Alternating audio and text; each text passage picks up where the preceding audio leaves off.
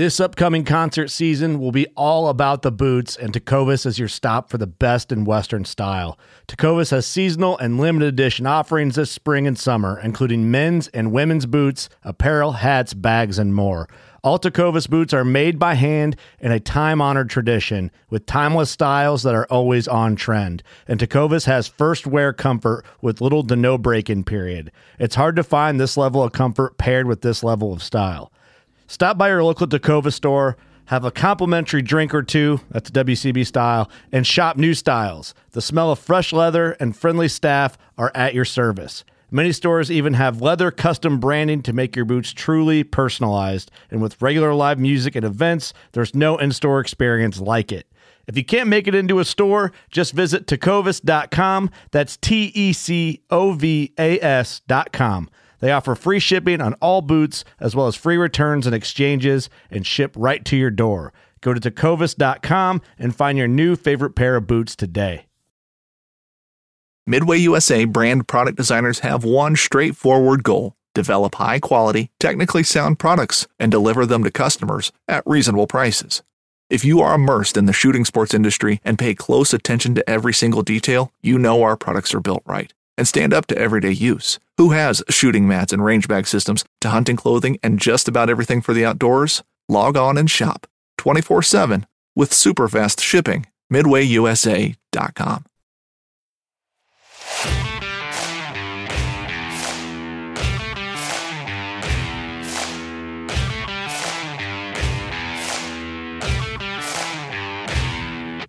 Welcome to the Elk Shape Podcast, Season 6, with your host, Dan the Fitness Man. Thank you for tuning in. We are excited to have you. This is the podcast that is dedicated to hard work, disciplined decisions, and year round training in the pursuit of the best possible version of ourselves. We leverage elk hunting to create a pathway. We understand that time is finite and we cannot squander a second. We must be leaders at our home. We understand that faith is our number one priority, then family, then fitness, then health, then wealth. Our year round disciplined decisions help us leave a legacy for our family to follow. You will leave here motivated, inspired, and educated. We bring on a wide variety of guests subject matter experts so that you can tune in, get what you need to get, and continue on your journey. We are blessed to call ourselves Elk Hunters, Season 6. Here we go.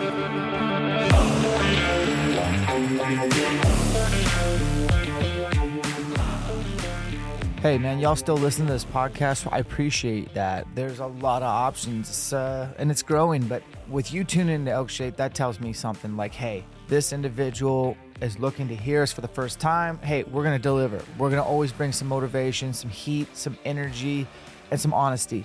Uh, today we're sitting down with a really good friend, Nick Fisher from AAE. We've been crushing YouTube together for the last three days straight. Got to watch him shoot a turkey his first Merriam's in Washington State with my daughter there. And this guy knows more about archery than I do by a lot. And we talk about fitness, how he got his testosterone levels proper, how he's fought off the middle age decline. He is also the president, CEO, whatever you want to call it, of AAE Archery. And it's just a really cool, longer form, in person conversation that we are going to deliver to you guys. I hope you like all that you'll get out of this, especially the last five minutes of the podcast. Nick's an impressive dude, and I appreciate his friendship, and I appreciate you guys. Without further ado, Nick Fisher, AAE. This is the Elk Shape Podcast.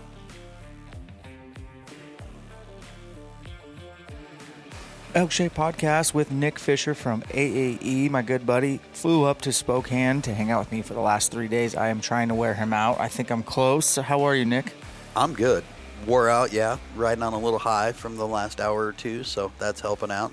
Uh, but yeah, man, it's been a three couple three days. Mm, I've enjoyed every second. Now, you've been running at my pace. It's pretty fast pace, but there's some excitement. The last hour, I'd say maybe an hour ago, you just shot your first Merriam turkey with a bow. Yep. Didn't go 20.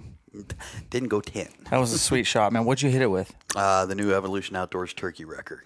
So was that like just launched? Yeah, I think he just launched it three days ago. So you might be one of the first to use it. Uh, definitely beyond some prototyping that yeah, that has been done. Yeah, Uh huh. yeah. So what's the? It's so it's basically run off the Evolution ferrule. Mm-hmm. Same like cut on contact blades, and then you have these giant opening. What Yep. what's the premise behind that? Just So it's a three inch wide.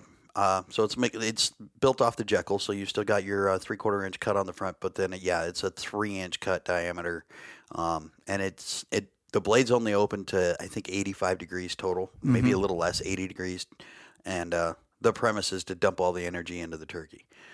You know that that that's the entire design intent, and put a giant hole in him and you know you saw that turkey he flipped over on his head. he I'd say did a it worked pretty good. backflip, didn't land on his feet. He landed on his head, and then I couldn't believe he got up and stumbled a couple yards and fell over. Yeah. And then I didn't have my bow, but this other Tom jumped on him and had his way. Yeah, yeah, he was slightly confused, but he was certainly taking advantage. Yeah, that was awesome. But my daughter did get to see the whole thing go down. That's both our favorite part. Um, Absolutely. Avery's eight, and uh, that's her second turkey she's seen. First bow kill she's ever seen. So that was cool. She's not going to forget that. Mm-hmm. No. And uh, the guy that uh, let us onto his property was so cool. We're going to hook him up. I'm going to bring him some coffee. I'll send him some swag. You bring me some swag. I'll send it to him. And it's cool to knock on doors and just get permission. Um, private property is so hard to come by now. Absolutely. So that was a win-win tonight. And that was like just kind of a nightcap. Like that's not even what we did today. No, that was a let's let's just go. There's 20 minutes of light left. Let's go drive around. Yeah, we got a couple spots to go check. And uh, you know, guys, if you're gonna knock on doors, maybe have your eight-year-old daughter with you. It really does help. Yeah, I that didn't happen. That whole that entire situation happened because of Avery for certain. And let's be honest, that's probably gonna be another tar- turkey spot of mine, real close to my other one. So it's kind of nice to be able to have some close spots. I still like going out and no, I don't. I like bear hunting. I, I'm, I can't say I love turkey hunting, but I love eating them. They're good mm. eaters. So we'll we're gonna go process that turkey here in a second. We just want to jump on, guys, and kind of take you through kind of what we've done the last three days, and you'll be able to see a lot of it on YouTube, obviously, which is great. But I wanted to do a recording for folks as like you know i like the spoken word where we can really break down step by step and if someone's listening they can maybe learn something rewind play it back and really take in what you're offering when it comes to tuning. I think that's the number one thing. So we started with the end. Let's go to the beginning. You um you landed on was that thursday or Uh, no, it was actually Saturday. Neither one of us knows. I don't day know what day of the week is yeah, I- ever. I, think it's Monday, so I'm not sure.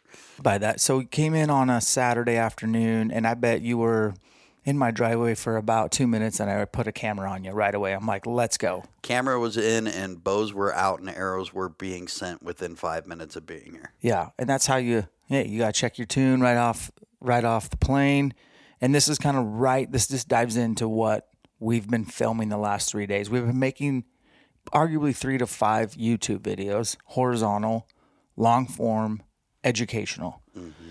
not a ton of entertainment, but regardless, I wanted to put out pieces that would like withstand the test of time and break down principles of tuning that don't go out of style.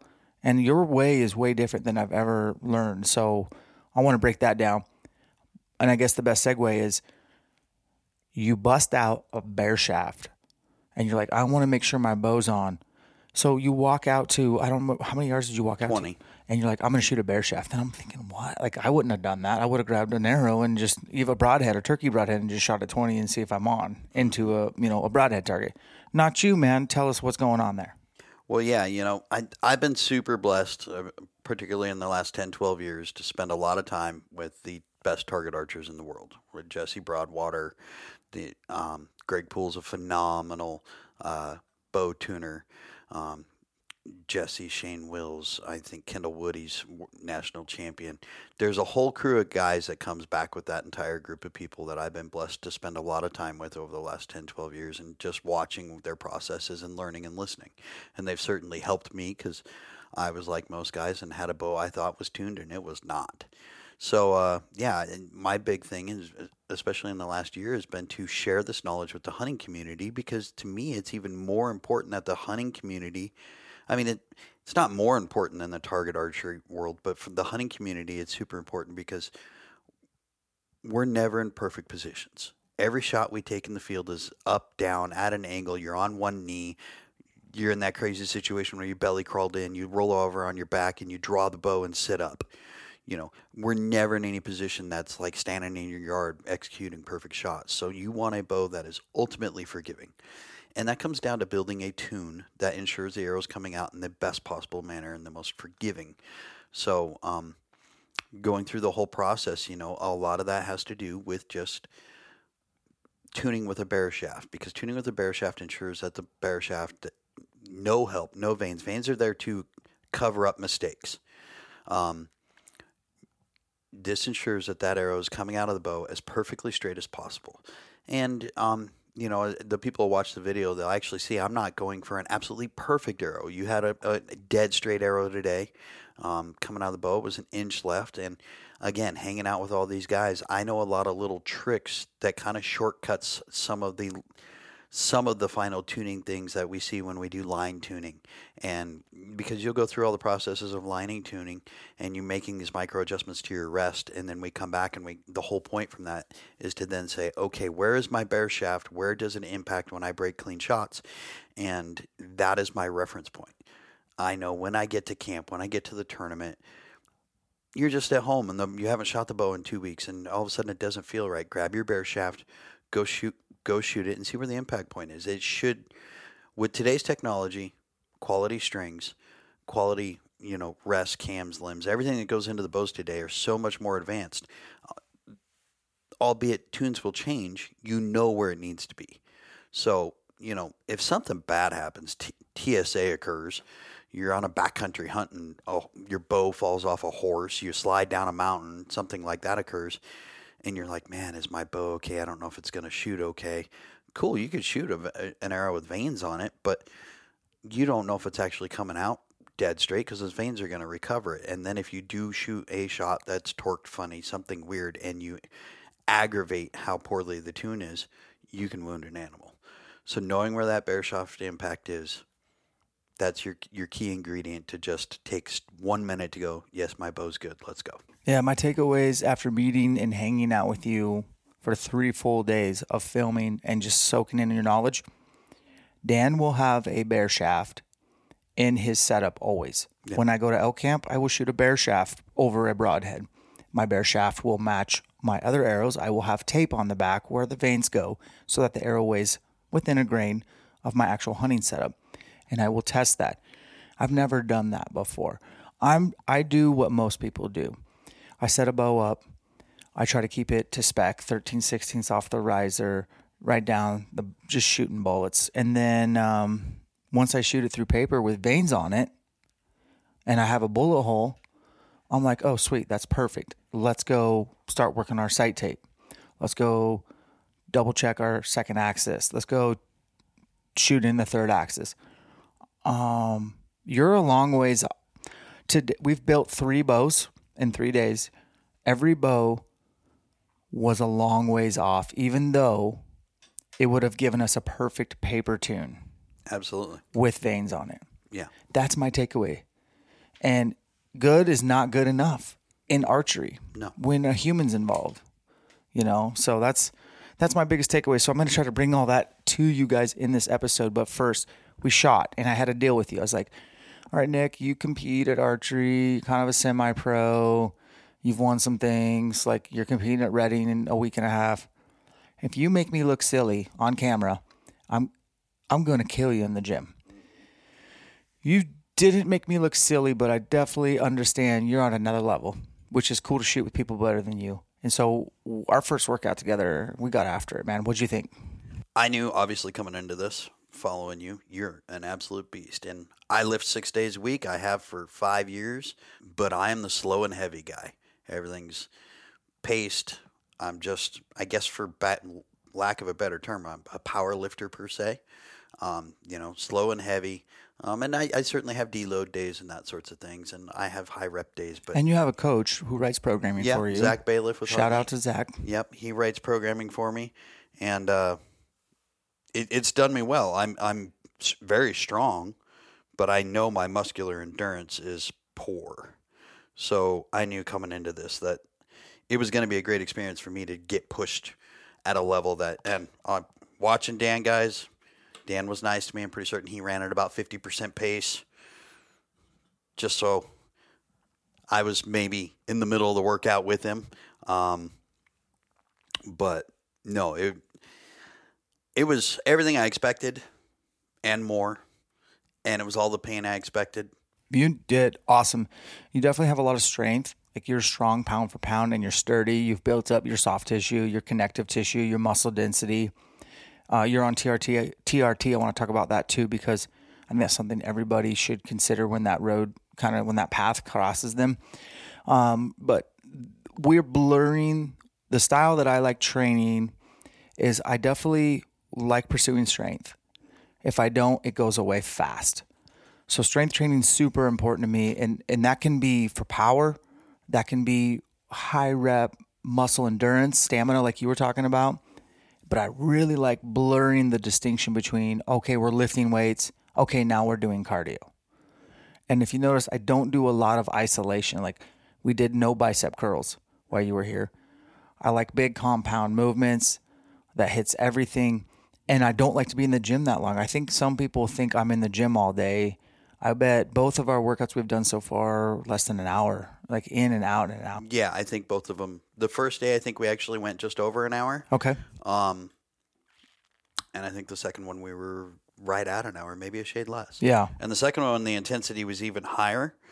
But you know, we had we had a little more conditioning in the first one. That I think stretched the time out a little longer, is all. I like that you um, monitor your heart rate while you're training. A lot of people don't do that. You, what watch are you using for that? Uh, this is a Garmin Vivo Active Four.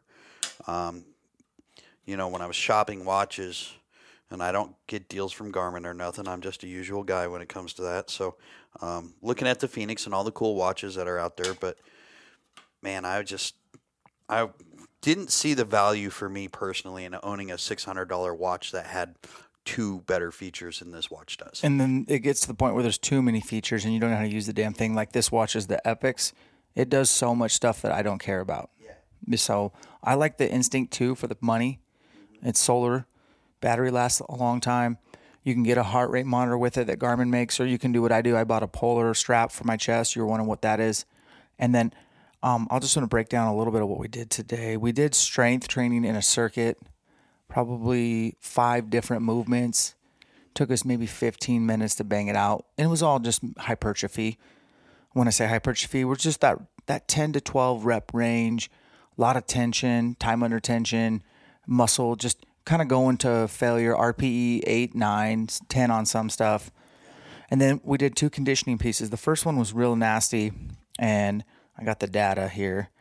Um, so the first one, I was in zone five, which is the highest zone, which is a for my age, I'm almost 42. Is I was above 164 beats per minute for four out of the 10 minutes. You know, that was pretty nasty. And then I was in zone four, which is between 146 and 164 beats per minute for the majority of the time. So that was a zone four, zone five, just 10 minute. That was intensity. That was a lot of work in a little bit amount of time. Yeah, so I was uh now again, as many of you guys will see through much of the video, um, why muscular endur- endurance because comes when you build power powerlifting um, isn't on Dan's level, so he was getting more done faster. But I was in zone three, one twenty seven to one forty five for twenty minutes. Zone four for 146 to 163 at 652. I only broke into zone 5 for 18 seconds. Yeah, Um, I so when I hit zone five, that's usually what it usually is. I whatever the combination of that ten minute piece had me in the nasty nasty zone. The 10 minute piece is the part that really That and then I made you do one more down. piece after that, and that I'd separated them out so I could see the the graphs and geek out. And if people are bored by this, I'm sorry. We're gonna. I, I appreciate it. I was in so that 15 minute second conditioning piece. I was in zone four, so it's a pretty high heart rate, 146 to 164 for me for eight of the 15 minutes, and then the most of the other time I was in zone three, and we were doing dumbbell snatches, high reps like 30, wall ball shots right into it 30, and then you were doing max cals on the ski erg. I was doing wall walks Um, but I'll just name off some of the movements we did today, guys, just because it's I like that constantly varied, different stimuluses. We were doing really basic stuff. Assault bike, which is the worst fan bike on planet Earth. It- You've been on those before, so Yeah, you knew what was coming. Yep. Dumbbell deadlifts from the ground, um, D balls, ground to over shoulder. I like D balls. Yeah, that was Pretty functional. Done those, but super functional. They yeah. get your heart rate way jacked. way up. Way jacked. And then we did box step overs. I wanted to add like a little hunting component to it. Um, the strength training was straight up like pushing and pulling. You know, we did the incline dumbbell bench, but we added bands. We added bands. I love the tension. And you know, I've I've never added bands to dumbbell incline, and we weren't even pushing we, 30s, 30s, bro. 30s. It doesn't boy, matter. You throw the bands on, and then the really interesting part to me about it, what actually I think the part that started wearing out fast on me was my forearms because the bands are on the outside of the dumbbells and starting to get to the top of the range of the motion. It's pulling those dumbbells hard, so you're trying to not have them pop out of your hands. You're gripping hard, and my forearms were getting after. Oh it, man, hanging onto it. Our first day together, I wanted to get you to do some barbell complex. I call it barbell cardio. Mm-hmm. So we're doing some combination of power clean, squat clean, front squat, jerks, high reps. You know, like 30 seconds worth of barbell work, then put it down and rest for 30 seconds, seven rounds. Yeah. You're I don't have the stats in front of me, but it's a high heart rate, but you're doing a compound movement. It's eliciting a ton of power, a lot of force. We did that, and then we kind of went into more of like a traditional bodybuilding vibe. Mm-hmm. We did some bodybuilding, hypertrophy. We got some rest. It was nice, and then I I really liked what we did for posterior chain. And when I say posterior chain, I'm talking elk hunting muscles. This is the Elk Shape podcast. The reverse hyper. That was your first time on that guy. That's to me that is like the best way to develop your hamstrings and butt and really not hurt your lower back. In fact, improve the space between your vertebrae. That was your first time on that machine. What'd you think? Absolutely. You know, I, awkward at first. Um, for me, it was hard to keep my legs straight through it. They naturally wanted to curl. It's a position I do a lot of hamstring curls. Yeah. So it's a position that my body just goes, oh, we we're, we got to curl this. Um, so that was the awkward part of it. But I did. I I've got a lot some lower back damage, um, certainly around my pelvis area and and the thoracic area down there. So um, And that, you told me that, and that's why I really wanted to get you at Yeah. least reps on that machine. Yeah. I, I find it that we're doing it two or three times a week. and I really liked the feel that that provided. Yeah, Yep. that was really really solid. And what you know, one of those things, getting to the second, third round of it, comfortable, no problem. You nailed it, and we got good video of you just getting after it. And then we did some walking lunges and some GHD hip back extensions. All again, all legs, man. I, I train legs almost every day, and my theory is if I do a couple of movements every day for five six days a week, my volume can still be high. I'm not wrecked and sore. I don't get sore as much as if we just did legs and we did hack squat, leg press, leg extension, uh, hamstring curls, lunges, and we just do legs for an hour and then you can't walk the rest of the week. I don't want. I want to train every day, you know, within reason. And if I'm feeling beat up, I love the option of rucking. And uh, we were able to ruck. And actually, our conditioning piece that day was rowing and running and front squats at a light weight, but just again, the intensity was ratcheted up. And you did great. And the breathing, you know, the oxygen, I don't let you catch your breath. I feel like if we can just knock out an hour and a half workout in 45 minutes, I'm not including warm up. I just feel like we got more done, more accomplished, and more time to do what we came here to do, which is make badass archery content. no, and we absolutely did, man. I mean, we we absolutely crushed. I mean, today today's workout, I again, I think we were sub one hour, and I was forty minutes under under duress, under tension. I mean, normally as a power lifter, I'm counting under tension, but some of it's cardio. But basically, I, if I paused, my watch stopped. But otherwise, when the movement goes, it senses and it keeps rolling. And forty minutes in sub one hour Yep. of total time, that is extreme. And you got to see how I eat. I basically ate like I normally would. I just made double. So our first meal together was ten. Oh, was backstrap, elk strip, Backstrap. and Big ol' pile a ton of backstrap. it. Yeah. and uh, we had veggies and a little bit of rice. Maybe not even not even a cup each of rice, but probably fifteen ounces of meat, like a ton, like At cavemen. least. Yeah, Yeah. We I think we both ate over a pound. yeah. and that's pretty typical for me in the evening is to have a big steak based dinner. I feel like elk meat is performance enhancing. Without a doubt. Um, for brec- for breakfast, uh, first day I made you a smoothie. I put spinach in it, even though you're allergic to spinach. Sorry about that. Hey, I didn't get sick. I've been I've been seeing a naturopath for the last year and change, and uh, she's had me on a, a natural uh, allergy treatment plan, taking some drops, and uh, obviously it's working because I had spinach again for dinner, and by now I would have already known that. So, Yeah, and I am a world class smoothie maker because I've been making them forever. I do, I have a formula. It usually hits about forty grams of protein.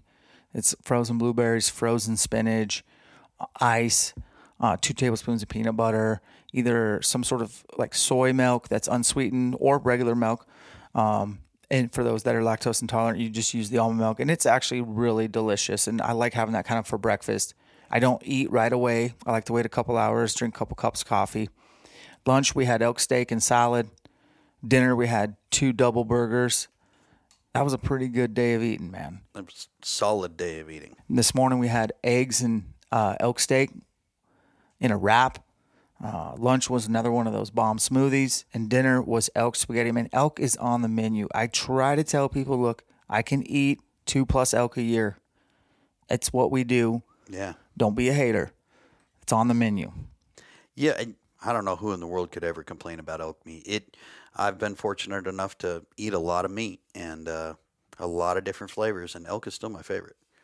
You know, Well, there's nothing that quite compares to it. There's maybe when you get into the steaks, and I mean, albeit sometimes it's cool to you want to dive in. I'm not a really a ribeye guy. I like leaner meats unless I'm on keto, then the body craves it. But it's sometimes nice to have a good grass fed New York strip. you No doubt. something something like that. Um, Coues deer is one of my absolute favorite meats. I've never had it. Oh, it's surprisingly good. Mm. Um, moose, moose, Moose. I've had moose. it's sweet. I would rank moose higher than elk, but I've only had one moose tag in my life. Okay.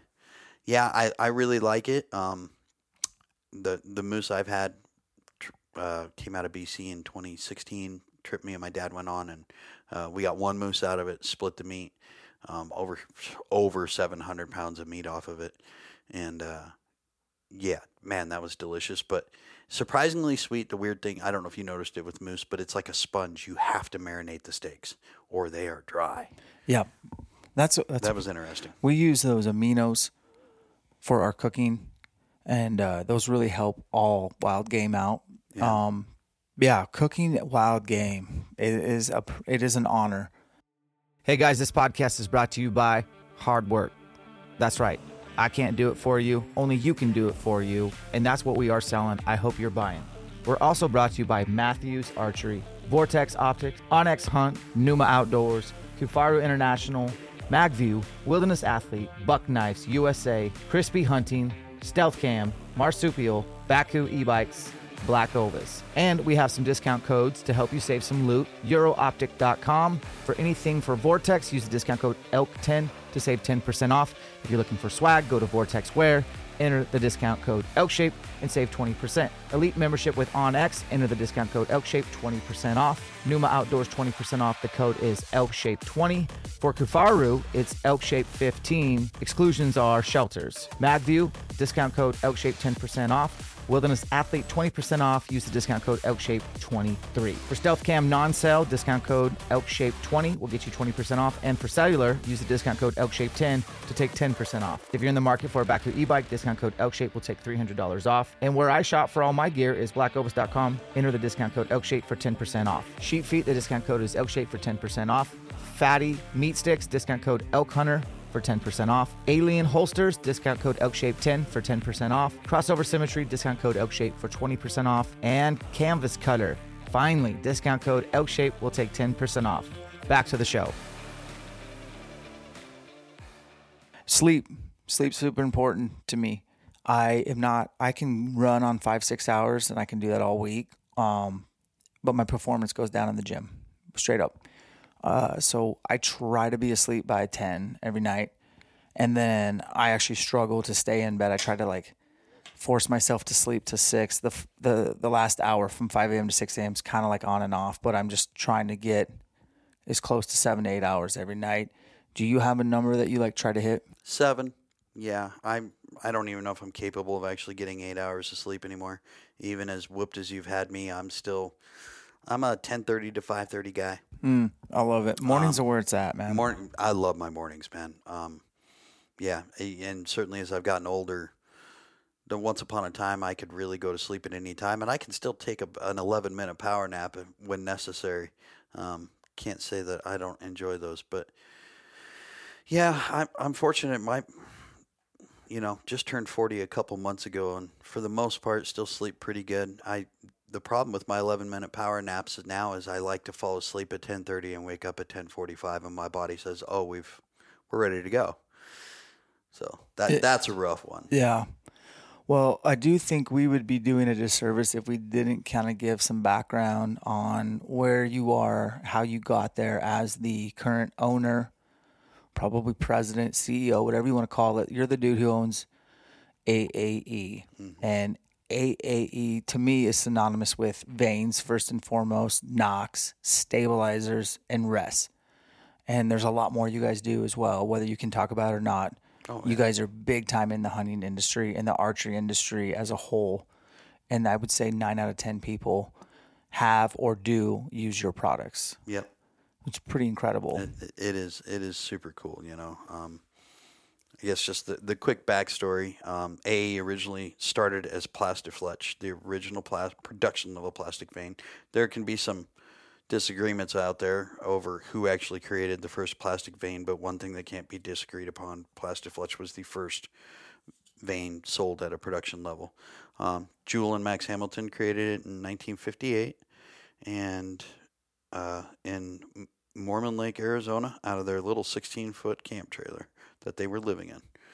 And my grandpa helped him helped him launch it, Tom Fisher Sr. And uh, you know, for 15 years, Max and Jewel basically they, they started off cutting them out with scissors and out of a uh, cellulose extrusion, and then they moved. They finally were able to afford a small little punch press, and still in their little camp trailer. You imagine a 16 foot camp trailer, kitchen. You know, you got a bed in there, anyways. Probably some sort of bathroom. Maybe if you're a little more permanent, you got an exterior bathroom somewhere. But and then a punch press in your little trailer. So, yeah, in 1971, my grandpa and his uh, my grandma and grandpa, Tom and Millie Fisher, and uh, their their partners, Liz and Charlie Sandlin, um, bought Max and Jewel out. Max and Jewel were already well into their 70s by that point and really deserved to retire. So uh, AAE was born then. They rebranded it, and unfortunately, within two years, Charlie passed away of cancer. Um, nobody even knew he had cancer, and uh, yeah, went in to get a, a checkup on on a mole and um, didn't make it two days. So unfortunately, um, very sad story. But so my grandparents bought him out, and um, they had already moved the business to Apache Junction, and along with the little trailer, and moved it into a bigger trailer. And from there, it just evolved. You know, my my dad was the first employee, as you would term it. He was ten years old in 1971, and so he was packing vanes into the little boxes. Um, they've been showing up more and more around the world, which is cool. And a lot of people send them to us for memorabilia, and we we share them here and there. But just little cardboard boxes, and it was a hard vane, hard hard vane, and. Uh, and then it just evolved. In the late 70s, we got into injection molding, um, A, to make nocks. And uh, then very quickly, they realized uh, that, you know, injection molding could really branch the business off and provide more income. So they got into injection molding for um, Night Vision's uh, company that does night vision systems that we still make the same components for to this day. And then, man, it just took off from there. We started making back caps. Of course, I'm still four or five years old at this point. They start making all the Easton back caps for the aluminum Easton baseball bats. Got in business with Easton. Um, we've made the vast majority of Easton's nocks since the early 80s. Of course, then uh, got in, still doing lots of plastic vanes, production level vanes, you know. And it just evolved from there. We got into all sorts of different markets. Um, there isn't hardly a, a a market we don't touch somewhere to these, whether it's off road, medical, um, aerospace. We make housing components, pool components. Um, you know, the molding world supplements our love for archery. Uh, we've been fortunate and um, we've had a great team in the last 10, 12 years that have really taught us how to market better Um, we really fell behind on the marketing side in the late '90s, early 2000s. But buying good some good brands, um, local small companies that were people were ready to retire. We didn't have to displace employees. That's the best. Yeah, and so that's helped us add to the product line, you know, and then with a great team of people who've really helped us to market over the years. Uh, now archery, even as big as we've gotten, archery's still really a powerhouse for us now. You know, um, fifty stays fifty percent of the business. For a long time, it it had gotten down to where it was twenty five percent of the business. Yeah, um, but you know, teaming up with great people like you that help share our brand out there and provide honest, real feedback because we take a lot of pride in what we make. So if there's something wrong, I mean, you know, it's like our, the prophecy that we spent so much time on this weekend. It started life as the DOA. I created that in 2010. It's been my baby, and the very first ones failed. I had already sold a thousand of them, and I took a dozen or so to my first IBO Worlds I ever went to. And Big Greg Poole, it's where I learned it's always good to have somebody who's way too big and break stuff because he proceeded to break the 10 or 12 I had left on my table. And it was a simple, simple engineering change. But things you didn't know. I was the engineer. I just know you don't don't do that to it. You know, it was as simple as cocking the rest and not putting a stop in it. So he'd just keep going till it broke. Oh no. But it, yeah, you know, and that actually gave the DOA a horrible name, unfortunately. Um, but then it eventually, I was able to figure out how to redesign it to work in the Pro Series frame. The Prophecy was born. Um, we're actually on our 10th revision of modifications to the internals now when the Prophecy QD launches. And actually, all Prophecies have those changes in them now. Um, they made such improvements in them that we, had actually improved the rest so much it had gotten too fast and we didn't even know. Um, hadn't shot any high speed video of it in a little while. I was just trying to give the light, the rest more life cycles. Um, we have a cycle test testing machine. We compare it to all the other fallaways on the market, and you know, there's really nothing out there that survives more than 75,000 shots. Uh, prior to this last revision, the prophecy would see about 150,000, which really is more shots than a lot of people are going to shoot. Um, now it sees over 400,000. So, and a lot of people go, oh, what about consumables? Well, you know what? I want whoever you buy a prophecy, you put it on your bow. The next time you go to buy a, a, a bow, I want you to go, that rest never fails. I want another one. Yep. Yep. Wow, that's that's powerful. And there's some big names that shoot the prophecy, man. You got some big names that really lean on it. Um, homeboy Cam. Yep. Yep. And Cam doesn't shoot anything just because he can, you know, Cam comes to you and says, I want to shoot your stuff. You're going to do what, what's necessary. And we reached out to him, um, had him test it. And, um, you know, the only downside to the prophecy, which you and I have hit on a couple times this weekend, that you do have to cock it. Uh, it's the way the sear system works in it. In order to get around that, I've gone through five or six different design changes. It will, it's going to have to get bigger. I have to have floating gears and clutches in it, and it just the whole system will not be as clean, and it's more to go wrong. So, you know, that's what I tell people. If you're not okay with cocking it, if it's something that you know, once you shoot it enough, it just becomes second nature. You literally, your hands in the bow. The first thing you do, like my my process, and I don't even think about it. I pull the arrow out, nock the arrow, cock the rest. It's just every time. It's not even a It's thought. like putting your release on. You're going to put your release on, aren't you? every time.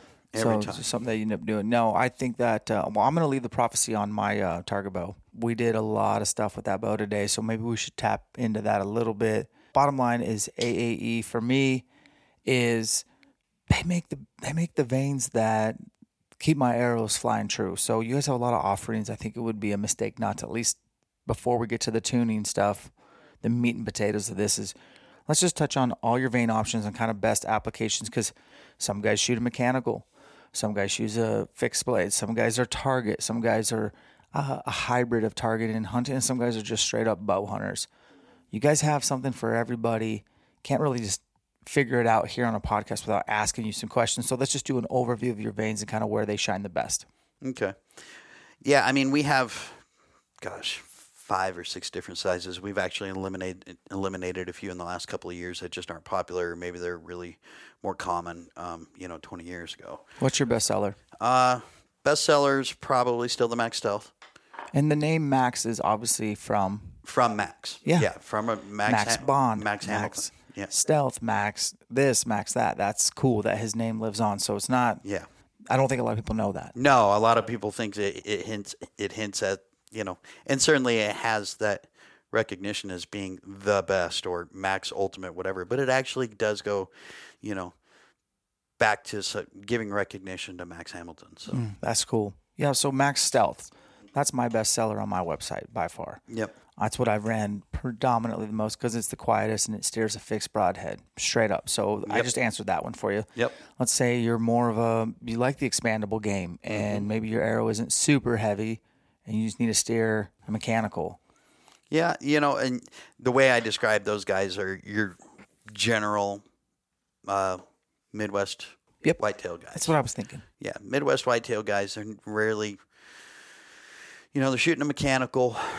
They're heck, they're rarely shooting past forty yards. But for me, vanes don't have a ton to do with that. You know, if you're you're shooting a, a some form of a mechanical, you're out of a tree stand. It really doesn't matter at that. My go-to is four fletch with the the hybrid twenty three or the max twenty three.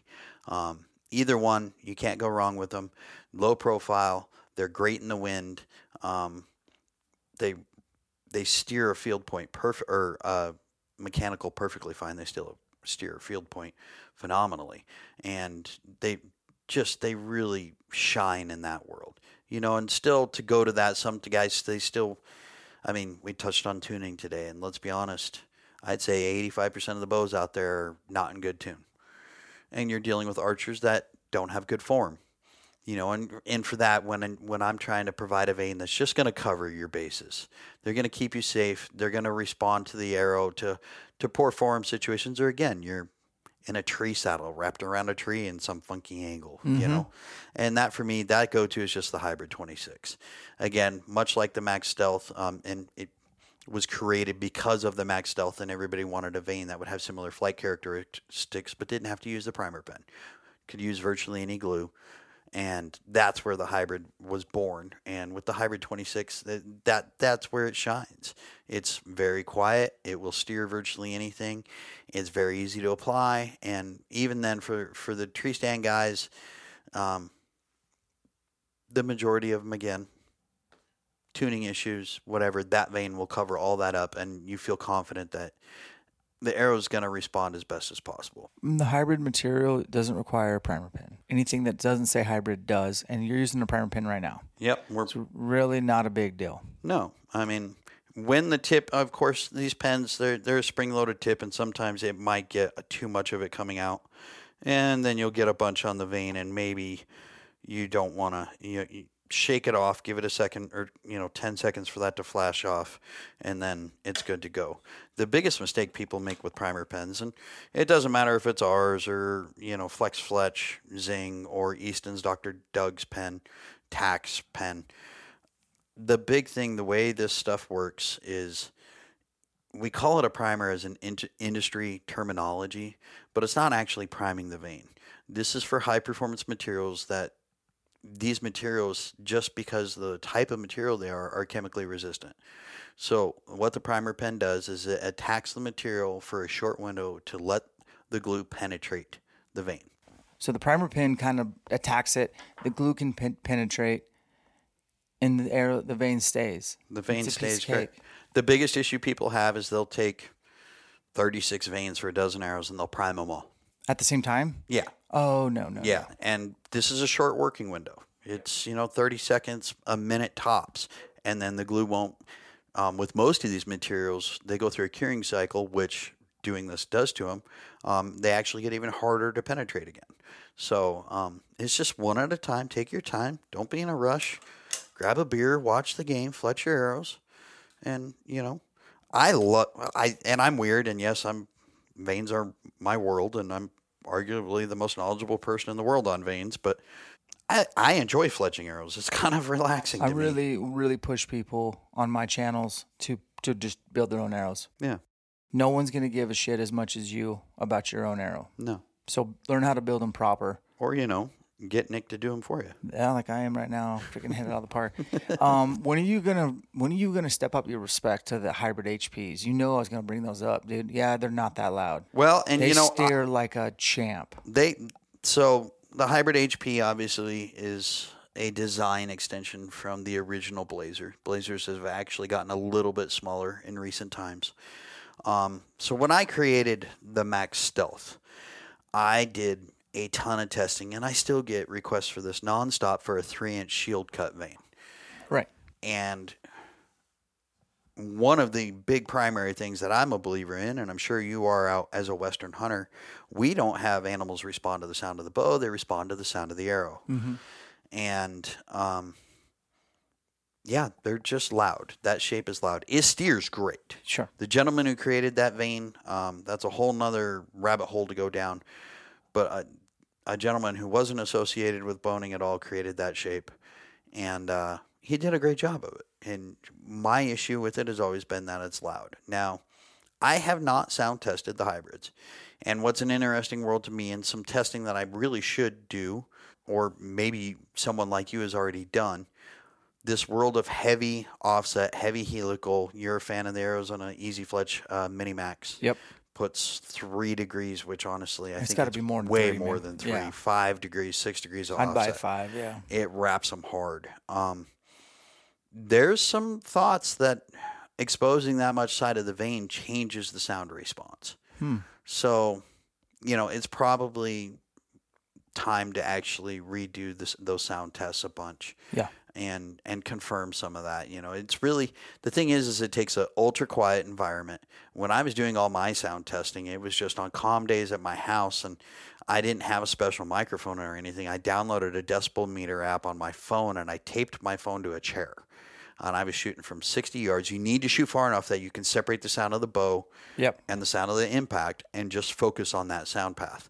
Um, and I was literally just trying to shoot the arrows as close to my phone as possible without hitting it. A couple times I thought I was going to lose a phone. Um, the old dip bangs happen every now and then when you're shooting hundreds of arrows a day testing things. So that's where I fell into the short, all of the short, high profile vanes. Now, I wasn't doing a lot, all the different fletching concepts. I was sticking with this is what I believe to be the best setup, and it's what I still do to this day of two degrees with helical Yeah. on a Bitzenburger. Um, And I think you can't go wrong doing that. I, I I'm not to interrupt, but I'm interrupting. I just Yeah. think you can't go wrong with that. That's a great way to go. Um, the mini max is crazy, dude. And here's what my observations are. And I think if you're if you really are going to shoot a fixed broadhead, and you don't have the skills to super tune or the resources, you need to look at the hybrid HPs or the max hunters. Straight up, they're a little louder but they're going to steer a little bit better. It's just the way that they're built. I still think the Max Stealths are a great option for like a kind of a combination of quietness and steering. Just the way that that vane's made, huge fan. Uh, what vane are you putting on my tack arrow right now? right now, these are the Max 2.0s. This is arguably the winningest vane in target archery in the last, coming up on almost 20 years now. Wow. Certainly 2007, I think, is when this vane was developed. It was the first vane of the Max line. Um, everything evolved from the creation of this vane. And uh, And I'm you're building your recommendation to me. yes, these are four fletch. Um, your your your arrows clock to the left, so we're doing left offset, left helical, and uh, yeah, Maybe explain clocking to those. yeah. So clocking, you know, as uh again I've mentioned and you've mentioned how much we believe in bare shafts. So a guy should always have bare shafts. Um, take your bare shaft, mark a known spot on it. I always go with the top of the shaft. You can use the uh, you know the indicator mark on the nock, whatever, and go to say eight ten feet. And really, you can start at five six feet and shoot that arrow into a target. Get an idea of what it's rotating. Basically, what I will do is I'll shoot it at say eight feet, and then I'll shoot it at twelve and fifteen, and even I'll get all the way back to twenty yards, and you'd be amazed how much a bare shaft will turn um, they will really spin. And a lot of times, I've had people have different concepts on what they think is causing the nock to spin, but the majority of the time, it just depends on which direction your serving is going.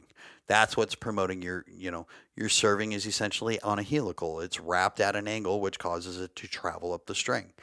Um, so depending on which direction that wrap goes, depends on which direction it's probably going to direct the arrow to go. That's the best ex- explanation I've heard. I've heard guys say it's the way that your D loop's tied, or it's the way that your strings are twisted, blah, blah, blah. Bottom line, and if you have a YouTube channel, start at two feet. Because I've done clocking videos and people are like, well, how do you know it didn't go all the way around in one? You know, and, and I'm like, I just shot from one foot, dude. And then I shot from two feet and three feet. And I'm just, I'm watching the arrow slightly move more and more and more. The arrow's going left. I'm going to, I don't want it to fight itself and knuckleball.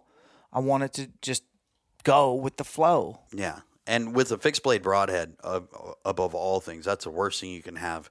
Because if you watch high speed video of, of an arrow that's clocked wrong, and you know, say it's right in your instance, it, you know, you've got an arrow that clocks to the left, and you put right hand helical on it, right hand offset, however you do there, and it comes out going to the left before the vanes take over, and for you already have an arrow that's fighting itself, and then it stops and pauses, and you lose all spin.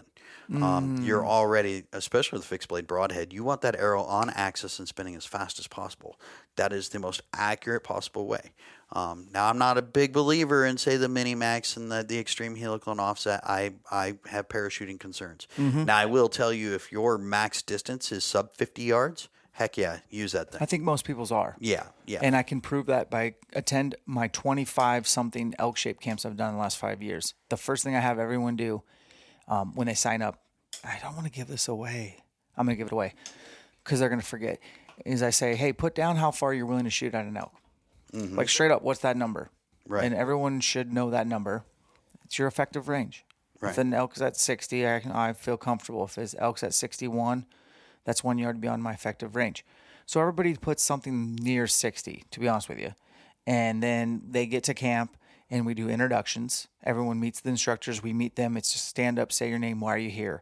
And then it's like, hey, I'm Dan, I'm your host. Hey, I'm Joel, I'm going to teach you shot. It's like a brief, brief. We don't know each other. There's 30 guys in a room. We're like, okay, grab your bow, grab one arrow, and then I have a, sh- a sheet.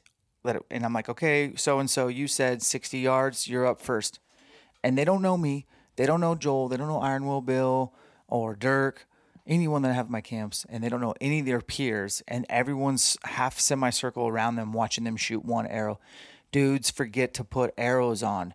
Dudes are visibly shaking, and I love it because it's creating a similar per- high perce- high perception of pressure. It's a high pressure, high stress shot Absolutely. and they just want to get rid of that arrow. And you know, because they want to get rid of that arrow, they usually succumb to some sort of target panic and they punch that arrow. They don't have a clean break, and that arrow doesn't go where they want it. And so, all that is to say is, most folks' effective range is under 50. So do helical the crap. I've seen some parachuting, man, and it's usually for me, it's like 80 plus yard shots, tack type shots. Mm-hmm. And if I shot three arrows at 120, let's just say, and let's say I'm shooting good and there's no wind and I'm going to put them all in a 10, 10 ring, they're all going to parachute, but Oh, they're yeah. all going to impact really close to each other. So the impacts don't change because of the parachuting. The parachuting is slowing down the arrow theoretically because it's spinning too fast. I haven't seen impact changes, so I like it, man. Um, and I also like putting three vanes on one arrow really fast. I can fletch. I'd have these done by now. You know what I mean? So, Yeah. and you saw my Bitzenberg skills earlier today. They're pretty pitiful. Yeah, un- unfortunately, I've there's a reason I'm fletching all of Dan's arrows right now. Yeah, there's a lot, and we did cover some content on what to do to your Bitzenberg today with Nick to spruce it up and have it a little bit more consistent. I'm excited for that video. Um, let's break down the tuning. Let's get into tuning a little bit, guys. So uh, let me set the stage. Uh, this is a TRX 34. This is a 75 pound bow. Uh, I think the holding's at 80%. And we got a 341 grain arrow, 342 grain arrow. That's total. Uh, I went up a spine to get lighter GPI grain per inch. I went to 350s. This is a Victory Rip. So it's a five millimeter extreme velocity. So it's very light, 350 spine. And I just did um, what people would call glue ins, but we didn't use glue. We hot melted. Hot melt is glue. Hot melt is the way to go, friends. I've I've done the last two batches of arrows with hot melt now. I don't think I'll ever go back. You know, I of course we make a product called Max Bond that work or Max Impact that works very well. It's designed to be used with points.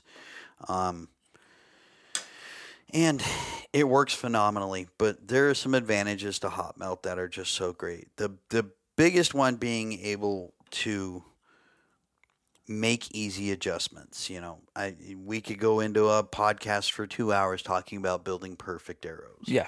and I can dive off into a, a whole nother thing that we'll have to talk about someday. Um, but one of the big things is, you know, ensuring if your components are in straight, and that is the coolest thing about hot melt is, oh man, this this insert isn't good, my pin bushing isn't good, my unit bushing, my broadhead is not straight. Little bit of heat, not too much. Keeping it away from the carbon. You just need enough to soften that glue a little bit, and you can make a nice, easy adjustment. And as soon as it cools down, it's back in place, right where, right where you left it. Um, you know, for your tack arrows here, something goes wrong, you break an arrow, um, you can get your point back really easy Yep. in the field. Yep. You know, um, you hit something hard and bend a point. Point comes out in the field with a lighter pretty quick. You know, it really has its advantages. I really like it for glue and field points because you can really cover the back of the point really good so you don't get vibration. Um, you'll see that a lot, and like say with X10s, which have just such a skinny shaft and a long point. Um, the back of that, you sm- you can take people's X10s and smack them in your hand, and you'll hear the point rattle in there because they didn't get enough glue. They didn't use hot melt, or they just didn't put enough on it overall, or whatever, and that's affecting the arrow in flight. Yeah, and I like that. so those arrows behind you, they're all indexed so that they're cut on contact Iron Will single bevels. They're all indexed because I hot melted. I got to be able to heat it up back up and just turn it a little bit so that the bigger blades are parallel to the ground, mm-hmm. hence giving me more clearance if needed Absolutely. which is really cool. So yeah, we hot melted these bad boys up, and Dan would prefer to shoot a fletched arrow through paper at about five yards, three yards, get a bullet hole, and be like, "Great, let's go build the tape," like I alluded to earlier. Not when Nick's around, because we're torque tuning, which is that I've always heard about it, but it's never. Now I know what it is, and so we did torque tuning with two different setups one setup had your rest on it, the prophecy, which was built for being able to torque tune. Yeah, the prophecy QD to be QD. specific. Yeah. that is built for torque tuning, folks. The other setup didn't have that rest. It had um, Q, uh, QAD Integrate. it had a QAD Integrate, which I just I'm putting it on this bow just to test. Uh, I've talked about I've talked badly about it without actually using it. It just not a huge fan of cable drivens originally, just not. And uh, I'm like I'm gonna test it out. So we put that on there. Can't torque tune that. You can't. It doesn't have the adjustments, but you can torque tune if you have a dovetail. And so that's the very first time we took a Phase 4 29 out of the box, built it, walked outside after getting a really good bare shaft hole. And you had me shoot at 50 yards with fletched arrows, drilled a dot. You're like, great. Now I need you to torque your bow on purpose, not cant it, torque it to the left, center your pin, center your peep, and make a good shot. I'm like, this guy's crazy. I'm going to miss the target. Shot that, and you're like, okay, good. Now torque the other way. So I torqued to the right this time, and then centered, leveled, broke a good shot. And then you walk down there. What did you see? You immediately knew what to adjust. Why did you know to move my housing of my sight, my dovetail, closer to the bow? So yeah, basically the simplest way to break down torque tuning is, and like Dan said, when you get a decent paper tune, does not need to be perfect unless you do have a, a an unmovable rest. Um, you can get your your your uh, your hole, your paper tune a lot better. But uh, so basically, the function of torque tuning is to bring forgiveness into the shot. Again, we're never in a perfect position shooting out of any in any position as a hunter, and whether you're in you're in your elk shape camp in front of those guys and you got to break a good shot and you're tense and nothing's good. You're, you're torquing the bow. You don't even know it. So, uh, yeah, basic the basic practice with uh, torque tuning. Go to a distance you're comfortable with. You're a good shot. I knew we could get there with 50 yards. 50 is my preferred. I've done it at 20. Um, the direction you torque the bow. For a right hander, it's easiest to torque the bow to the left. The direction you torque the bow, if you're torquing to the left and the arrow goes that direction, we want to expand the distance between the rest and the sight. If it goes the opposite direction, we want to compress those, bring those two closer together. Um, So again, on the prophecy QD, you can move, You the, can move the rest rest. towards the riser or further away from the riser, correct. and that will bring forgiveness. Yep. If you don't have that rest and you do have a dovetail sight, same principle, generally speaking. Yeah. Um, and you can get it very close, you know, with the sight. The nice thing with the Prophecy QD, it has eighth inch increments. Most sites have one inch. Um, there's some that'll provide you an option for three quarters or even half. Um, but most of them are a one inch adjustment there. But yeah, you know, again, shoot, get it hitting in a known spot. It doesn't be have to be hitting the dot. As long as you broke a good shot, you can go, okay, wherever that impact point is, that was good. Knives, machetes, saws, and shears, multi tools, shovels, swords, axes, spears, hatchets, and tomahawks. If it cuts, snips, slices, or chops, Midway USA has it. Find great gift ideas in our huge selection of pocket knives and other everyday carry folding knives. Make a statement or create a family legacy with one of our top of the line hunting knives. We've got a great selection of manual and electric sharpeners too. For just about everything for the outdoors, check out midwayusa.com. Fishing like a local isn't just about catching fish. It's about connecting with the environment and the people who call it home. It's about hearing the stories and traditions that have been passed down for generations and sharing unforgettable moments with the people you meet along the way. Fishing like a local is having an experience that stays with you forever. And with Fishing Booker, you can experience it too, no matter where you are. Discover your next adventure on Fishing Booker. torque it to the left, hold it torqued. Don't over torque it and risk derailing the bow. Right. I mean, these were Yeah. subtle. Yeah, but you're applying a noticeable amount of torque to the shot. It was noticeable. I was freaked out. Yep. And yeah. for you, um, we actually went the opposite direction. So you were torquing to the left. We were six inches right at 50 yards. Uh, just from sheer experience, I knew we probably wanted close to two inches of movement there um, with the sight. What I like to do is move the sight first, then the rest. Some people, some people are very sensitive. Um, Paige Pearce is one of those that, in the target world, arguably the best female archer ever. Uh, she loves high magnification. So, and with a lens, the farther your sight is away, the more powerful your lens is, your magnification is. So, she will strictly work with the rest. And I've seen her, again, we're talking about one of the best archers in the world, doesn't really torque a bow much. She will torque tune and get it really close, but I've seen her go, eh, I, the magnification is more important to me. It's close, moving just the sight, just the rest. Um, but for 98% of the world, 99% of the world, we want that as good as it can be, you know, and then So let me make this crystal clear. We got a bow set up, new to me. We got a decent hole through paper without vanes on it, Mm-hmm. with tape on the back, so it matched.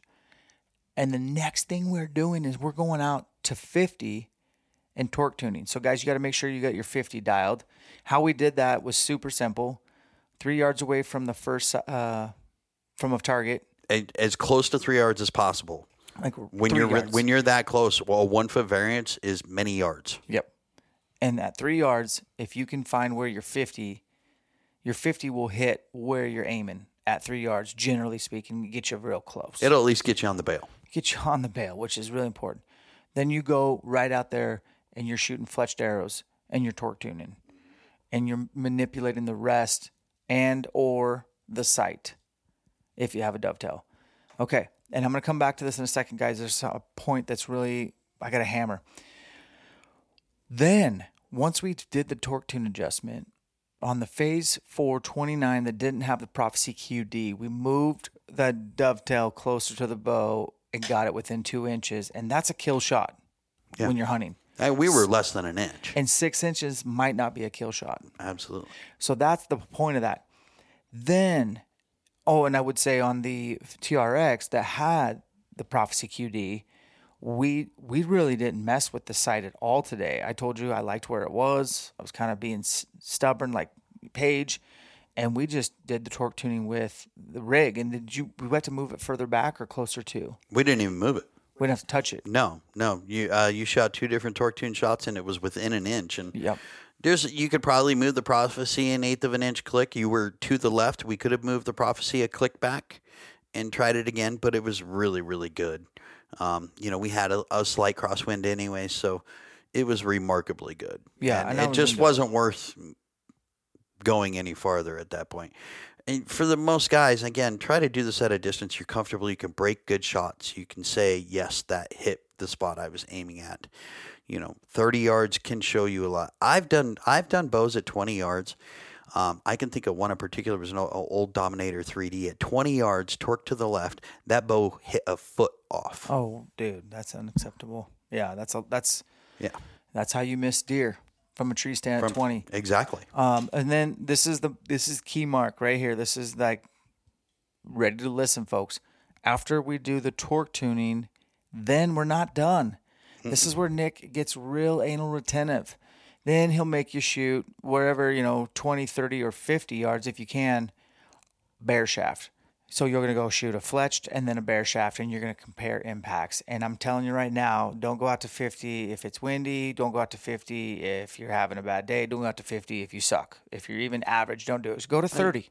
It- 20 truly is enough. 30 is 50% farther than 20 and really aggravates it. Okay. Um, I've had dumb days, and again, I'm a pretty good archer. I execute pretty good shots.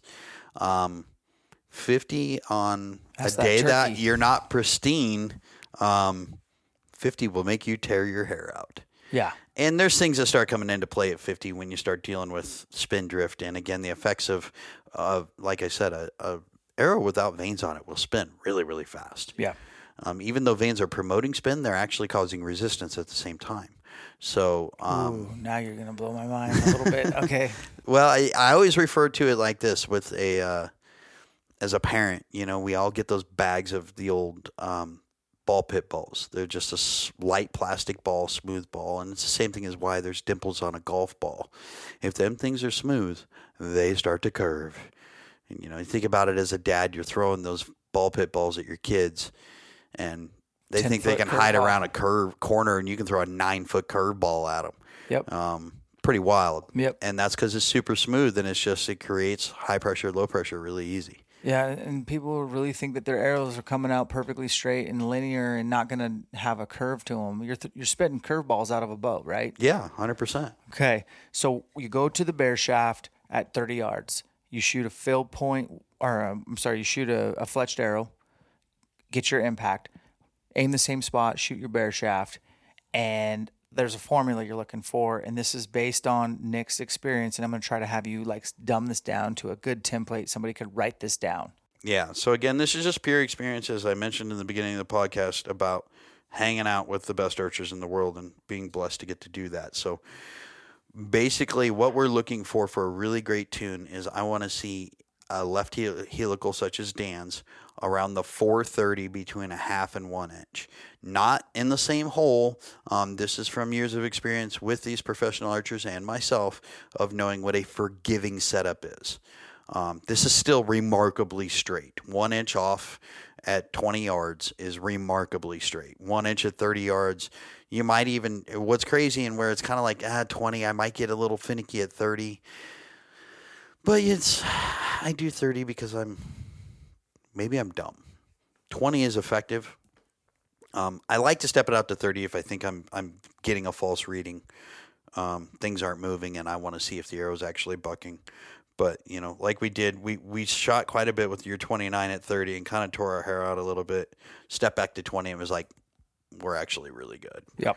Um, you know, and the 34, we just went to 20, keep it simple.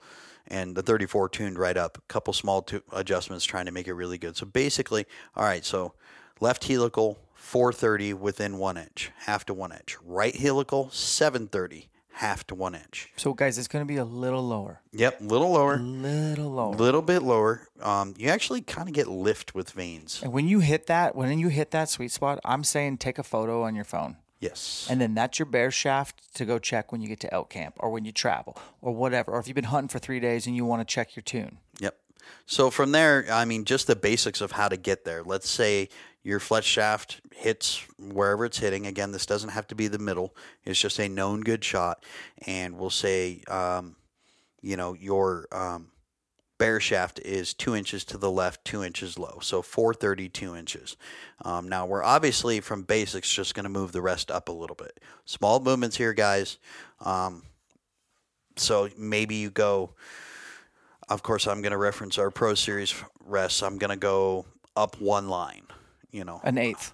No, no. Um, those lines, I believe, are 132nd. Okay.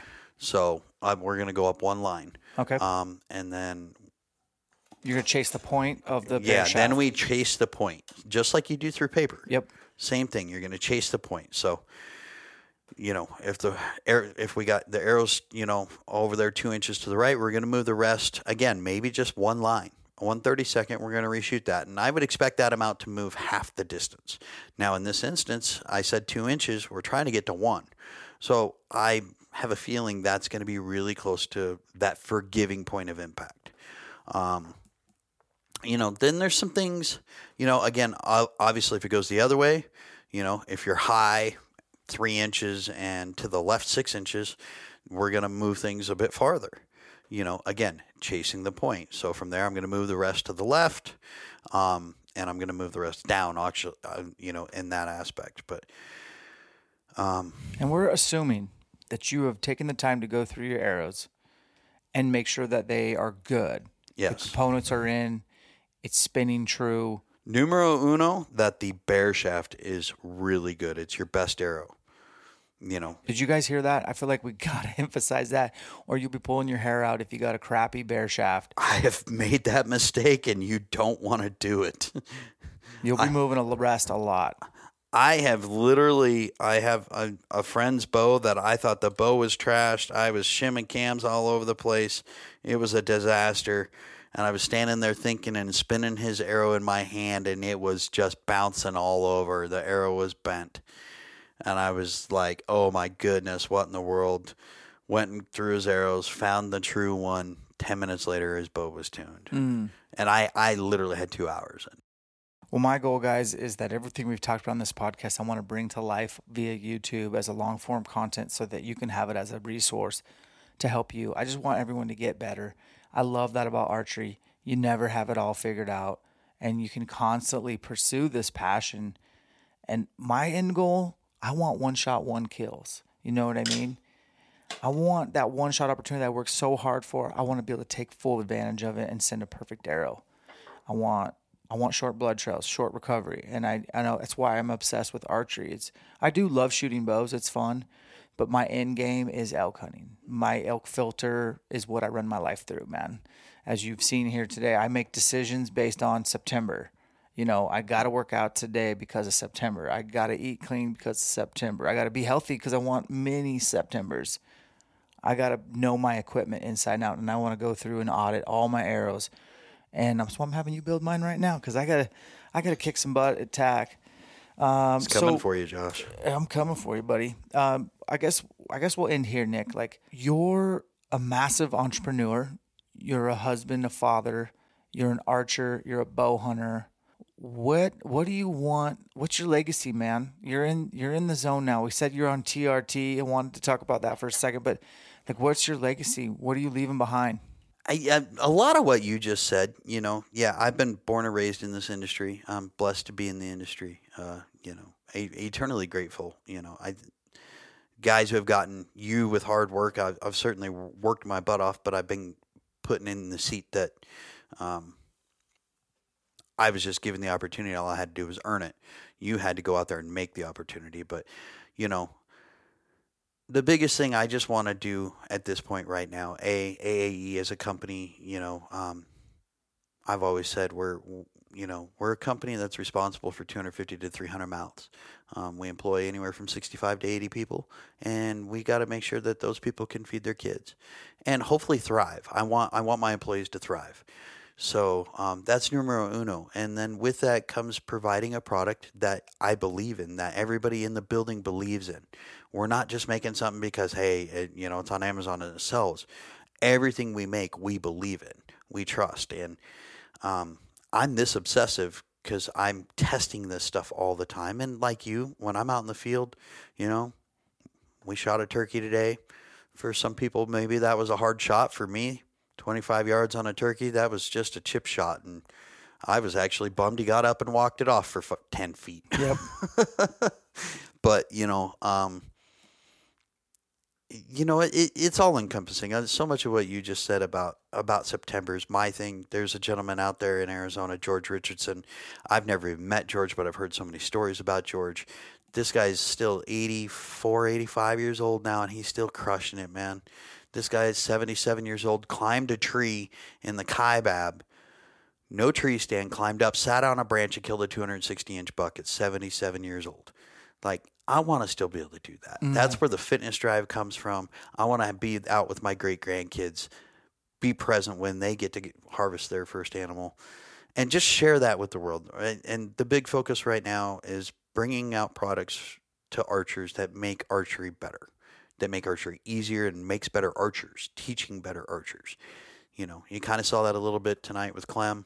Um, I, I love diving that was that probably the highlight of my day besides the turkey that was pretty cool. But just you coaching my camera guy my my guy who's new to elk hunting and really hungry and a clean slate. You don't get those very often? Not very and it was like oh my gosh dude don't let me teach you. Let nick fisher teach you. This guy's taught hundreds of people archery proper and dude i thought i bet you changed his world today I, I did love to see the smile when he when he start when it started coming together there. I don't know, we shot 20, 25 arrows, not too many, but you know, it, it's really easy to give everybody too much information, give them a basis, and then every couple arrows we add another piece, we add another piece, we add another piece. Okay, now get to where you can you can just complete these things. And there's so much more we can teach him, but he now has a great base that he's, it, you know, we gave him homework. Go home. You told him, I want to see you um, Yeah, do a he- time lapse of the yeah. 30 or 40, however many arrows he shot. You need to go and grain this more. And he went right home and did that. And that was super cool for him. and he me. did it fast like Yeah. i thought i'd maybe get that text a couple hours later or maybe not he did it right when he got home Yeah, and that was super cool to see because that's important. Is it takes reps, you know. So that's that's to me what my legacy is. We love archery, we love bow hunting, and, and we love the outdoors. But specifically, we love archery, and I just want to keep teaching the next generation archery and the current generations actually get them into it and understand why we love it so much. Mm. And yes, we love to kill elk, we love to eat elk, but if you've ever had a bow on your hand, just following bugles through the mountains at 4 a.m. and watch the sunset come over and watch the world come alive, that's church, man. It, that's where church is at. That's it. That's biblical. And um, Jesus prayed on mountains by himself. Man, he didn't. That's where he would go. I think that's cool. Shout out to Clem for filming today. He did a great job, and I think his archery game got elevated because of you. I mean, you left a lasting impression, and he's got it on video to review. I taught myself everything wrong in my backyard. I bought a bow from a freaking pawn shop with pawn shop arrows and just wanted to kill an elk, man. So I'm in there just doing everything probably way wrong. And uh, it's cool to see a guy like that early in his career of elk hunting to kind of start off on the right foot. Uh, I'm kind of jealous. But uh, lastly, I did I, the TRT is something. This is a fitness based podcast. Obviously, testosterone replacement therapy. Nick, how old are you? Uh, just turned 40. How long you been on? Uh, two years now. Okay. My dad's been on TRT for decade plus. I think it's the greatest thing ever. I literally watched him become like my dad again. You know, his energy levels, his productivity, um, and just the physicality. Uh, it's like things were back proper. When did you know something was like up? Um, I've known something was up for years. You know, my fitness journey. I was a, I smoked a half a pack to a pack of cigarettes for 20 years a day. Um, drank heavily, ate horribly. You know, I was the guy you put a large pizza in front of me and I'd eat all of it. Crush it. Um, I'm not saying I won't still do that now on occasion, but um, I was doing it every day. you know, and then backcountry elk hunting got in my blood, and it was like, man, I have got to get in shape. I right, quit smoking." Colorado. Yeah, 2015 Colorado. My dad and Jason Corley, uh, the original, the original bow junkie, and myself, and standing at 8,500 feet at base camp, and I got elk all over at 13,000 feet, and I'm going, I can get there, but I can't bring that thing back, and that chapped me. That chapped me, because that's all I want to do is go hunt elk, and so that started my fitness journey but pretty early on man it was hard. I couldn't lose weight. I couldn't gain muscle. Um, and i just always knew i just thought oh there's something wrong. I'm you know i got all these toxins in my body from drinking too much and eating bad and smoking. And slowly cutting things out and cutting things out. 2017 i was able to quit smoking um, and even then i saw a little spike and then i plateaued. And then you get the oh everybody plateaus everybody plateaus. But I, I stayed on consistent. I worked out nonstop and i mean it was it took me three years consistent to bench 225 and i was like man i, I this just seems like it shouldn't take this long i work out six days a week I, it's life. Like I can't go a day without working out. I really, I mean, if I don't get up and work out within the first hour, my mindset's off.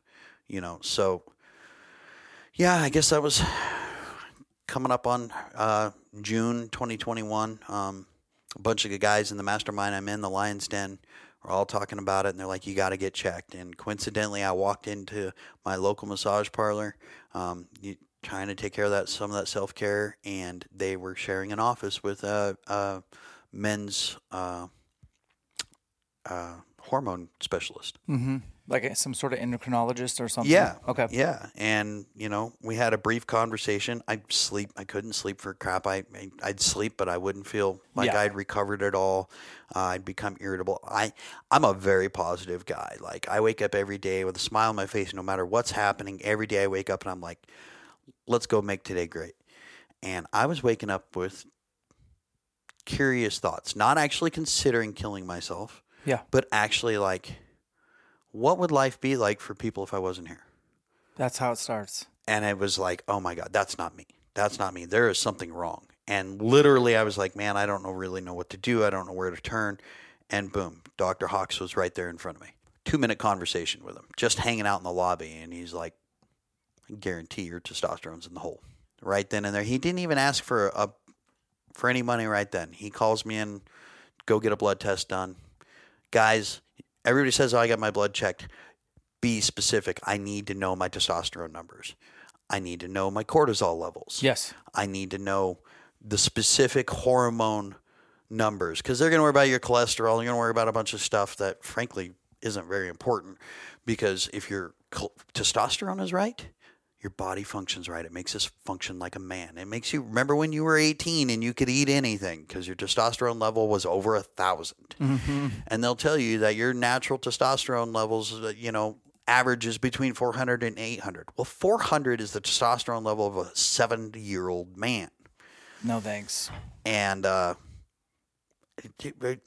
you've been hearing a lot about it right now. The average man, the average 25 year old man today has the testosterone level of a 50 year old man 40 years ago. Mm, I'm gonna try not to say anything political right now. Yeah. Well, and not just that. I mean, obviously, there's issues that are pushing that in the direction it is, but from the horrible foods we eat, the lighting, the amount of stress, social media, God knows what. For me, I know most of what drove mine was cortisol levels, high stress, and not taking care of myself. Yep. So went on TRT right away. What was Um, your levels? Uh, 395, Under four. under four. You 70 year old. Yep, I felt like it. I felt like it. Couldn't sleep, irritable, having bad thoughts. Worked out every day, couldn't gain muscle. At that point in time, I'd already done the Live Hard Pro or 75 Hard three times. And every time I'd barely put on any muscle. I could lose fat. Sure. You know, I've, for the last 10 years, I've walked if I'm healthy enough. I certainly peaked out at 225 a few times, but standard weight around 190 to 195. Um, and I could slim down to 170, 175 through 75 hard. Couldn't hardly put on any muscle through the whole program. I would eat 250 grams of protein a day. And if you've ever done 75 hard, man, if you if your body's right, and it will respond. It's crazy. I remember meeting you for the first time in person at an ATA show several years ago, probably four years ago. And so I haven't seen you in real life for four years. And then you show up, and I was like, I don't remember being this jacked. Mm-hmm. Seriously. What do you I weigh? What do you weigh right now? 205. Yeah, no way. Like you're beefcake now. You're buff, and you were not when I met you. And you were doing the fitness. You we talked about fitness. I remember that was the main thing we talked about. Yeah. that's incredible. I th- well, I think that's inspiring to other people. You know, It those is. some telltale signs. My dad's doing really well on it. Um, I personally will go get tested. I, I, I just don't even just go get tested. Just to Get a know. baseline, yeah. Just Get- to know. Get a baseline. How do you manage something you don't measure? exactly. Straight up. Straight up. Yeah, That you can't put that any better, man. And really, if you're over 30 years old in today's society and the world, the things we're exposed to, go get checked. Yep. You know, it, it's not a big deal. Just go get checked. Get a baseline so you know, hey, maybe at 30 you were 750, which is a great number. You know, I take an injection once a week now. I'm 975. I feel amazing. My energy, I've kept up with you all week. Yeah. I wouldn't have done that four years ago. Yep. No way. That's awesome. No way, man. Um, yeah, I, I didn't keep up on the level Dan can go at, but I didn't fall on the floor and die. Your energy has been awesome, and honestly, I don't think people even know how draining it is to be making videos all day. It sounds silly, but you try putting together like this is on video. You gotta like articulate, and you gotta bring energy, and you gotta bring entertainment. And we filmed hard this last three days, like 300 gigs worth of footage. I mean, we've been nonstop trying to cover all this awesome stuff for people to learn it's tiring, but you've still put in, got time to go get the workouts in, go kill a turkey. And here we are podcasting. It's almost uh, my kid's It's bedtime. After gotta- 10 o'clock at I- night, yeah. You know that's pretty cool. Um, lastly, last, I keep saying lastly, I promise the last thing. How many times have you done 75 hard? Six. Okay. One of those being the entire Live Hard program. Can you just give us the overview for folks that are like, man, I need something like that in my life? Tell them what that thing is they might need. So 75 Hard is a mental toughness program, a mental different or mental discipline program. Yes, it is has serious physical foundations. So on the basis of it, there's five components: two workouts a day. One must be outside. Doesn't matter the weather. Not under a patio. No roof under your head. Obviously, don't go outside in a lightning storm. But you know, if it's just a crappy day and it's raining or snowing, get your butt out there. Um, it's actually quite the experience. It can be really cool. Um, so, and they cannot be back to back. They have to be three hours apart. So you can't go and pound weights for 45 minutes and then go on a 45 minute cardio. And guys, the cardio is simply as much it's as just walking. on purpose. It's inconvenient on purpose. Love it's it. Good. You're gonna be at a wedding. You're gonna be on your birthday. You're. It's gonna be over Christmas. I've done them all. You're gonna be on vacation. I've been in Mexico with chips and salsa and margaritas all around me, and I stayed clean. Finishing set, finishing the Live Hard program in That's phase hard. three. That's hard. In phase three. Hence the name. Yep. So, um, anyways, the two workouts, um, you must pick a diet and you must stick to it. It doesn't matter the diet. It, do yourself some justice and don't make it lame. Okay. Don't be like, oh, I'm just not going to eat pizza for a month or Yeah. 75 days. I'm a keto guy. I Go really, keto or go Whole Foods for 75 days. Like you're just going to eat nothing that comes in no the sugar. No do su- yourself a favor. Don't eat sugar. Whatever your favorite bad foods are, don't eat those. Mine forever was pizza. Now, going keto, I learned how to make healthy pizza. Yeah. there's lots of ways around these things and and like I again I'm a big keto guy high protein keto a modified keto. Um, I lift heavy so I'm still if I'm on program and even daily I need at least 150 grams of protein. 100%. I want at least two you know if I'm if I'm on program I'm 200 to 250 um, I've done through all of Live Hard that entire section of Live Hard I did 250 grams of protein. I put on 18 pounds of muscle that year. Yeah, you just look like fuller, oh healthier, yeah yeah, sturdy. Yeah. Those are all good adjectives. Um, Yeah, I, I'm not super lean. I'm not trying to be super lean. Right. When I go into the mountains, I actually start on keto when I go into the mountains, and I have a little extra fat on me to burn. That's a, an extra fuel source that I get to use when I'm in the mountains. sure you could be you know popping six pack in the middle of summertime but that's a hard life to live let's be honest Yeah. i mean dan's absolutely shredded but dan stays clean a lot and you work hard you know and you may have some genetics and and Certainly. metabolism that helps that Certainly. um but so anyways yeah to round that out the diet must drink a gallon of water every day not coffee doesn't count tea doesn't count This the is only so good. the only thing that counts is if you're using it in your supplements, not your protein shakes. You can use water to your pre workout. If you're whatever your intra workout is, those count.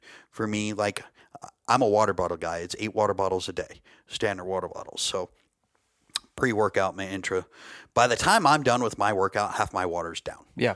Um, so workout, diet, Is there a social media Yes, component? that's where we're getting to. Workout, diet, um, no alcohol whatsoever. There's no cheats in this. You cheat, it. you fail. Um, you must read 10 pages of a self improvement book every day From So- a real book. from a real book, not from a phone. You can't use your phone, paperback, hardback, whatever. That would you take know. Audible out, folks. You Yeah, should gotta- Audible's out. There's no audio books. No, you are reading. You know, read Goggins, read Jocko's books. There's so many phenomenal bu- books out there. The Four Agreements, um, great book to read. Jocko's the, the Dichotomy of Leadership. I don't think I can read that book enough. Yep. Discipline is freedom is still my. I can't read. You enough. can't, yeah, you can't get over that. And then the last one, and the one that is now, I have failed um, four times. Twice I quit. Honesty. I like this. Twice I quit on day 25 both times. The other two times, the part I hate, a freaking selfie. Mm-hmm. And it really, really to do it right, you want it to be, you know, a progress photo, shirt off. Shorts, whatever, to show your progress so you personally can look back and see what you've done. But it doesn't call for a progress photo. You just need to take a picture of yourself to show that you actually thought about the small things because the small things matter. That's the whole thing. I've had times where I remember I was at Easter in camp on my daughter's birthday and went, Oh my gosh, I'm sitting around the fire at 11 o'clock at night. All the rest of my stuff's done. I almost forgot the photo. And I stood up, just took my shirt or took my coat off because it was snowing and took a selfie in front So of the fire. it's a selfie every day. every day. This is, dude. And it, this it's, is rad. yeah, it's, this is where the mental toughness part comes in. For guys like you and me, the workout's easy. We do that anyways. The reading, no problem. I like to read and I still do it virtually every day now. The diet, okay. It's just yeah. consistency. It, it has its crappy points in time where you're like, oh my God, I would just like to eat an entire bowl of chips right now. yeah. You know. Um, but hey, make cheese chips. You're on keto. Um, you know, as you get farther into it, you start getting more serious about it, like I did, where you start counting macros and you're. Six times you've done it. That's I've done it ten. I've Right. I've completed it six. That's pretty cool. Wow. Yeah, and one of those again being the Live Hard program, which is the entire year long program. So that's 75 hard, phase one, and then I did phase two as 75 hard because doing 30 phase two is 30 days of 75 hard, just the program. It feels like you're cheating. It doesn't feel right. Um, so f- so technically seven.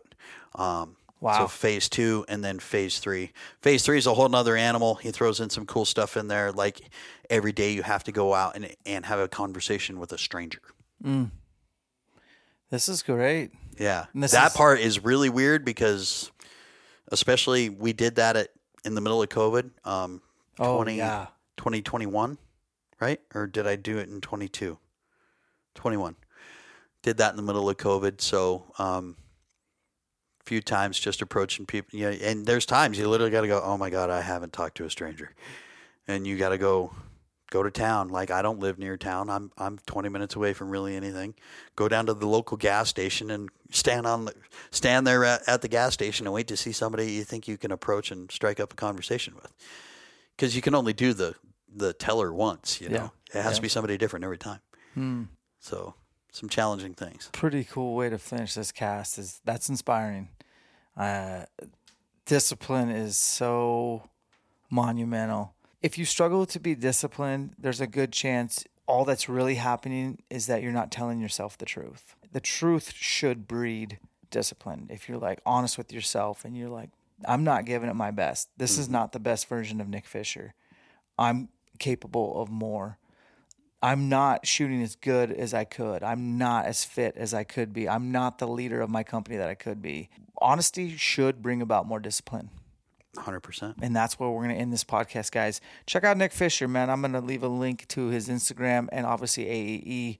They have a surplus of different products and stuff, and I I didn't even know they didn't they did stuff beyond archery, which is really cool. I shouldn't have been surprised. Congrats on your turkey, your first Merriam. You smoked it. Thank you for the opportunity. That was awesome. That's probably uh, the highlight was definitely that, and then uh, just enjoy these last few days. So thank you for your time. Thank you, sir. Yeah, Much separation is in the preparation. We'll catch you all on the next one. Well, guys, I hope you enjoyed that podcast. I thought it was pretty cool to hang out with Nick. I learned so much about tuning, and hopefully, maybe you picked up a nugget or two there. Uh, Black Ovis discount code is Elk Shape, and buy now. Don't wait for buying season. You know, June, July, when everyone's inventory is impossible to keep on the shelf. So be on the lookout. Black Ovis discount code Elk Shape, ten percent off. Sweet trail cam season's coming up too. Stealth cameras is what I am running. I went back to them because they're just reliable. I also been running their cellular, stupid, awesome, um, and then the DS4Ks, 4K video mode. Discount code ElkShape10 for 10% off cellular trail cams. ElkShape20 for 20% off non-cell stealth cam. Throw a big old gigabyte card in there and let her eat. Crispi, we got the new Briksdals coming out in 2023. A little rendition. Best boots ever. Straight up and you got to try them for yourself. All time favorite Lapponia 2, Colorado 2, Briksdal, the new one. It's a it's a mountain Gore-Tex based. Awesome. Go check them out. Wilderness Athlete for your supplementation discount code ElkShape23, 20% off. If you're to do any digiscoping, make sure you slap a MagView on discount code ElkShape 10% off. Kifaru International, baby. You get a lot of their multicam stuff over Black Ovis and use that discount code ElkShape.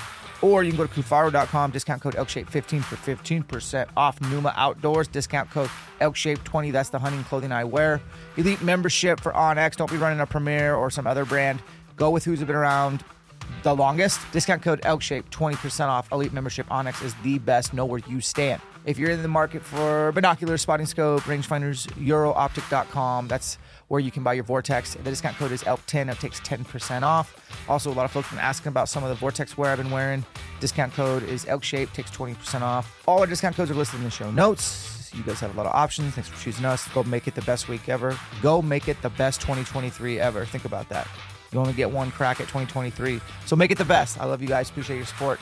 Peace.